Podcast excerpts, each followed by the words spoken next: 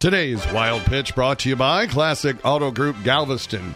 Senior Charlotte Brown won a bronze, a bronze medal with a third place finish at the Texas State High School Championships when she cleared 11 feet 6 inches.